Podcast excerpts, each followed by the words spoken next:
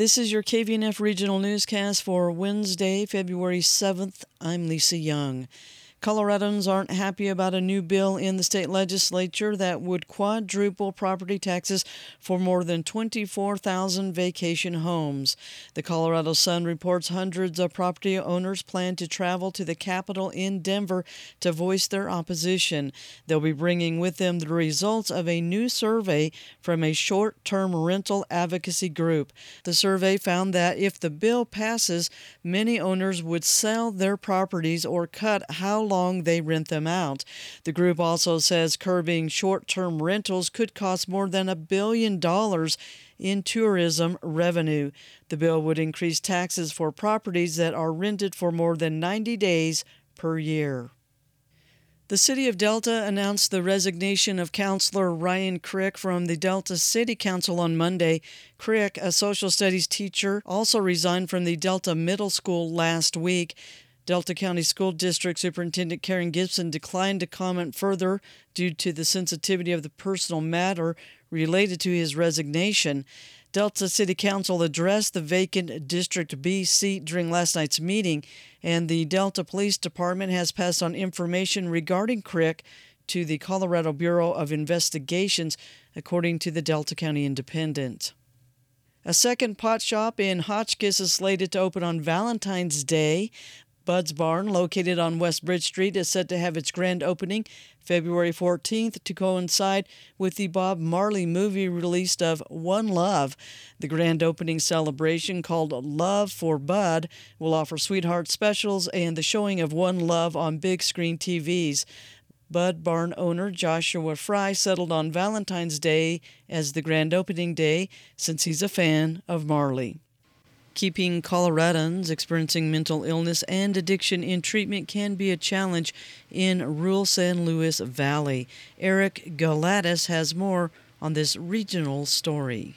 Coloradans struggling with persistent and severe mental illness in the San Luis Valley are getting special outreach and support, and that effort is producing positive results. Diamond Mobley with the San Luis Valley Behavioral Health Group says the goal is to create a space for people who have been churning through emergency rooms, detox centers, and jails and bring them out of their isolation. We offer groups at least three days a week so they can consistently come. They get offered a meal, they learn some skills. The more involved we can get somebody, the better outcomes are. The group's assertive community treatment program helps clients at very basic levels. They practice simple life skills such as saying please and thank you to make it easier to be around others. On top of traditional medical and mental health care services, the program helps clients build social bonds through field trips and a host of activities.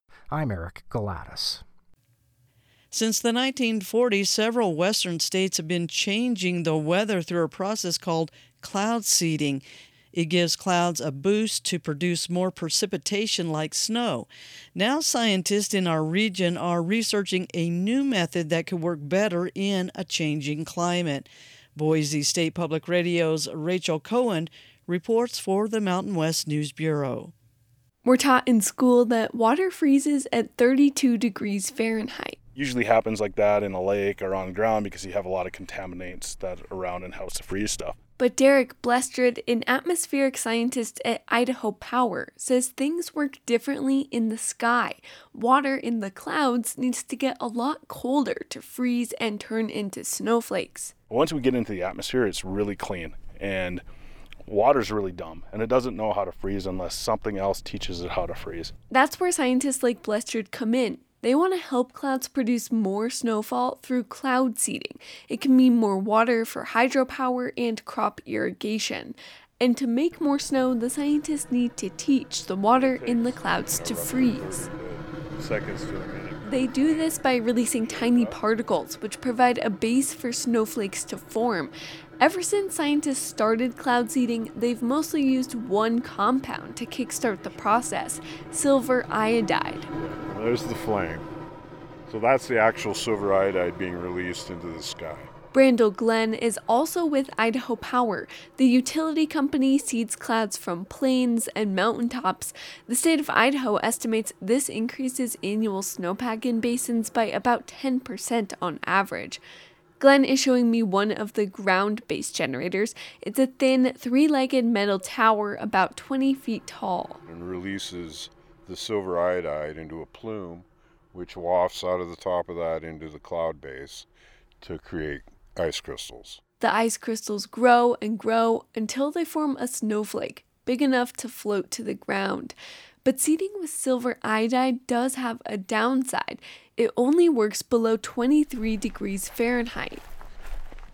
That's why, about a half mile uphill at a ski resort near Boise, Idaho Power has been testing out a new material that works at slightly warmer temperatures liquid propane. Those plumes, that's the liquid propane phasing to gas and that's what creates that super cold environment. It's the same propane that you use for heating or grilling, and when it's released into a cloud, it cools the air down so much that ice can form. Liquid propane can seed clouds below 30 degrees Fahrenheit. That's about 7 degrees warmer than silver iodide. Blestrud says that means more opportunities to create snow. You have liquid propane generators, you have silver iodide generators, and you have an aircraft. You can start to target a lot of different storms. This winter, for the first time, Idaho Power is adding liquid propane to its cloud seeding operations with six new generators. The company hopes it opens up seeding on the front end of winter storms before the temperature plummets, and it could extend the seeding season a week or two on either end. Liquid propane hasn't been used much to cloud seed in the West.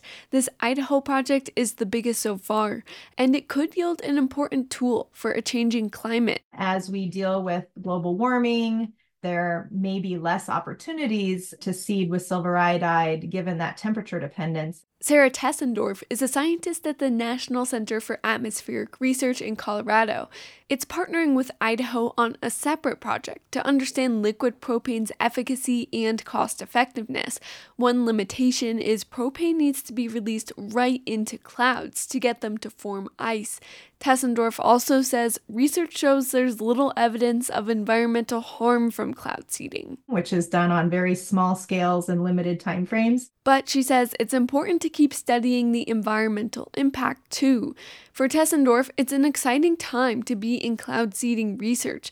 Renewed interest across the West is driven by water scarcity due to drought and climate change, and the experimentation with liquid propane in Idaho could hold answers for the entire region. For the Mountain West News Bureau, I'm Rachel Cohen. That's your KVNF Regional Newscast for this Wednesday. I'm Lisa Young. Be sure and tune in tonight for Local Motion at 6 p.m. for a fun road trip through a collage of KVNF Farm Friday stories. Also, if you have any news tips or ideas, please send those to news at kvnf.org. And for more news, check out our KVNF news stories on our website.